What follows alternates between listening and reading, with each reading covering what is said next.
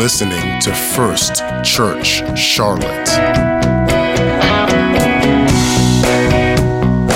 Welcome, everybody. My name's Nathan. Thank you for watching. I am talking for a few moments here tonight from this subject finished with prophets. Yes, you heard that correctly. Hopefully, it piques your interest. Finished with prophets. So, let me start by uh, telling you a little story from the uh, Elms household. Uh, my little girl got in trouble. Uh, not any serious trouble, of course. She's just in first grade, but uh, she got in trouble for watching some scary stuff on her iPad. And the solution was uh, we took her iPad away. And she, having lost her iPad, proceeded to follow me everywhere I went in the house and forced me to interact with her, talk to her, play with her. And I'm, I mean, I'm, I'm working. I have a home office. I, I, I work at home, and uh, she's just driving me nuts. I mean, I wish I could say that in a dignified manner where you thought, oh, what a great dad P Nate is. but no, I, I, can't do that. I, she was driving me nuts. And you guys are like righteous, and y'all don't understand what that means, but uh, it was one of those days. And uh, finally I said, Ellery, Ellery, just because you got in trouble and just because you lost your iPad doesn't mean you get to follow me around the house and drive me crazy. And she stopped and she looked at me with the most serious and innocent expression on her face. Don't be fooled. She's a little devil, but she had the most angelic expression on her face. And she said, Daddy, that's not what I'm doing. And I realized she was right. She was just having fun. And I said in that moment, you know, thinking that I was just being a bad dad, I thought to myself, uh, I needed to maybe apologize. And so I said, You're right, baby. I, I'm, I'm sorry. I'm just being grumpy. Well, so she loves the little restaurant called Bad Daddy's, and uh, she will occasionally use that against me. And she smiled real brightly and she said, Bad daddies. Yeah, so that's how it goes in my house. I can't get any respect. If, if you've ever worked for a moody boss or you've ever worked with someone who is very moody, you find yourself trying to gauge what mood they're in before you bring a problem to them, before you uh, interact with them, before you ask for permission to do anything. You're always trying to judge how they're doing because you don't know which version of them you're going to get. Are they just having a grumpy day? Are they having an angry day? Is this a bad day to ask for anything? You see where I'm going with this. Now, I want to tell you another story. Uh, there is a theologian of the last last century of some note. His name is T.F. Torrance, and he before he was a theologian and known in the larger, you know, Christendom, uh, he was a chaplain uh, during World War II. And he was with the infantry advancing across uh, Italy. And that was his real first, uh, his first ministry was as a chaplain, a wartime chaplain. And he tells a story about one young soldier who was dying and uh, he was there with that young man who was dying. Young man knew he was dying. And he asked him this. He said, Is, now remember, this is a soldier asking the future theologian, um, is Jesus really what God is like? Now think about that question. Is Jesus really what God is like?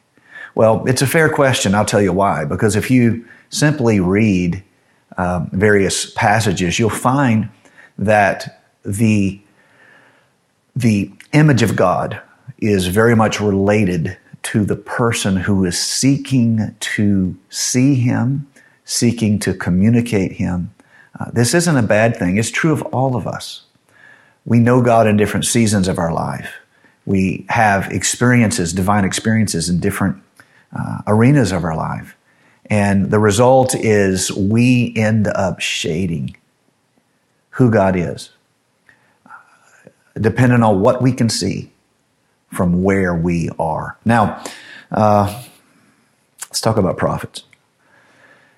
if you look at prophets, Old Testament prophets, you will find there's a very clear, distinct view of God that is given, and it is a God of judgment. Now, God is a God of judgment, but that is not the whole of who He is. In fact, if judgment is the only part of God you can see, uh, you're going to miss the whole New Testament. You're, you're, you're a fish out of water, or shall we say, a believer in the wrong dispensation. Um, if you have a personality inclination to really like the God of judgment, I, I am always tickled by, by people who love it when the preacher gets, gets on to somebody and tells somebody off. And it's funny because if you ever do that as a pastor, it's like you get a totally different set of compliments. Um, and th- that's fine. It's fun even. Um, but if you read Old Testament prophets, you are very much getting a God of, of, of judgment. Um, or if you want to say it a nicer way, you say a God of justice. Uh, that is what you get. Let me let me give you an example of this. The last chapters of the book of Ezekiel run through nine judgments, nine judgments against the nations and their kings. And then it ends up with the prophecy of the destruction of the house of Israel. That's Ezekiel. Um, Jeremiah ends in the same manner. 10 divine judgments, nine against foreign nations, and the last upon Judah itself. Uh, you're, getting the, you're getting the idea here. Isaiah has the same type of a pattern between chapters 13 and chapters 23. Now, these are the, the, the major prophets, and all of them have this continuity of divine communication as if they all anointed of the Holy Spirit. And don't doubt that they were not. They absolutely were. They all speak of divine frustration, divine judgment, and even in the judgment and the frustration and the spiritual uh, rebuke, there is threads of hope, yes. There is promise of renewal, yes. But if you pretend like that thread of hope uh, is the emotional experience people have reading these books, um, you may not have met the God of the judges. And so here, this is what I want you to see.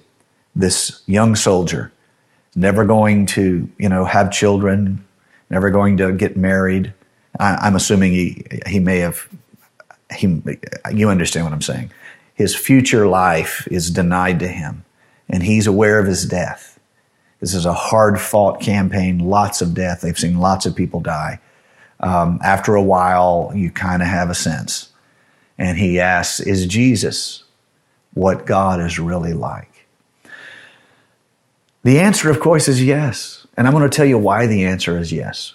If that were just my opinion, then perhaps you should, you know, consider it. But at the end of the day, remind yourself that, you know, pre- preachers and pastors, they have opinions and uh, that doesn't mean that they're automatically right. You see, um, this isn't just my opinion.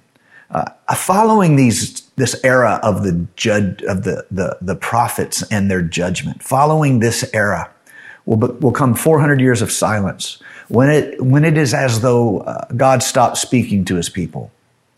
And the next thing that will happen is that God will speak for himself and Jesus will speak as the prophet. Do you see? Uh, a prophet is one who speaks for God. Um, Jesus becomes the literal manifestation of God here on the earth. And so Jesus comes with hope for the brokenhearted. He comes with the promise of liberty for the captive. He comes with the promise of spiritual regeneration to that which is dead. Do you see? Um, Jesus becomes not just a prophet, but the great prophet, or if you'll allow me, the, the prophet of prophets. He is the summation where God speaks for himself. So let me say it this way after the prophets speak for God, and rightly so, speaking of judgment and justice, God decides to speak for himself. Jesus is born. And so, if you've ever wondered which like like having a moody boss. You know, which boss are you going to get today? Or or having a um, a grumpy dad. You know, is dad going to be grumpy today, or is he generous today? Um, if you ever wondered which God you're going to get, is is this whole Jesus slash hope slash forgiveness slash uh, came not for the righteous but sinners to repentance uh, came not to be served but to serve and be a ransom for many a covering? Uh, is all this just a type of religious feel good bait and switch? And then when you get to heaven you're going to find out the real god was not you know the the talking to uh, Zacchaeus in a tree or healing the woman with the issue of blood. That was like the marketing Jesus and the, or marketing God and the real God. Real God was really the Old Testament God of justice and judgment and even divine wrath. Is there going to be a bait and switch here? Which God am I going to end up with? Well, I want you to know. I want to settle it not as a pastoral opinion, not as a commentator's theory. I want to settle it as God standing in for himself. He's allowed the prophets to speak for him. That's not really getting where we are finally going to go. We're going to end up at the gospel. We're going to end up at the promise. And so Jesus becomes the mouthpiece of God. And just as this uh, T.F. Torrance, future theologian, was able to say to the dying soldier, yes, Jesus is what God is like. I want to, I want all of us to realize when I, as a preacher, preach about hope and grace and renewal and repentance, and I say God loves you and God wants to walk with you and He wants to know you. I'm not just giving you the, the marketing version of God. I'm not just giving you the, the, the sweet, you know, Sunday school version. I'm giving you God as He would give Himself to you. Because after the prophets were finished, he spoke for himself. Do you see? There is hope for you. There is renewal for you. There is spiritual regeneration for you. The old can be washed away. All things can be made new. Yes, Jesus is who God really is. And Jesus, in his manifest love and care, spiritual embrace of the fallen and the broken and the needy, that's really what God is like. He spoke for himself. Now, that truth is so profoundly established that although prophets would continue, they would be built on top of the gospel. Do you see? Yes, so prophecy is real. Prophecy is a part of the divine gift to the church. But the prophets of today build upon the gospel.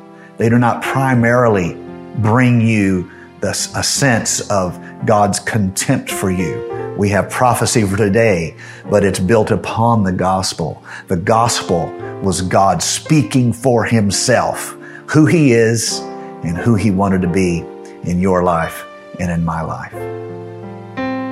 Let's embrace that truth. Let's live as though hope is real. Let's sing it. Let's turn it into praise. Let's turn it into worship. Lord, I pray you would walk with us. I pray you would lead us by your mighty hand. I pray you would guide us, wash us of our transgressions and sins, and let our hearts be regenerated so the things of this world lose their attractiveness to us and we begin to focus our attention on things above. In Jesus' name we pray. Amen. God bless you. We love you. Have a great week.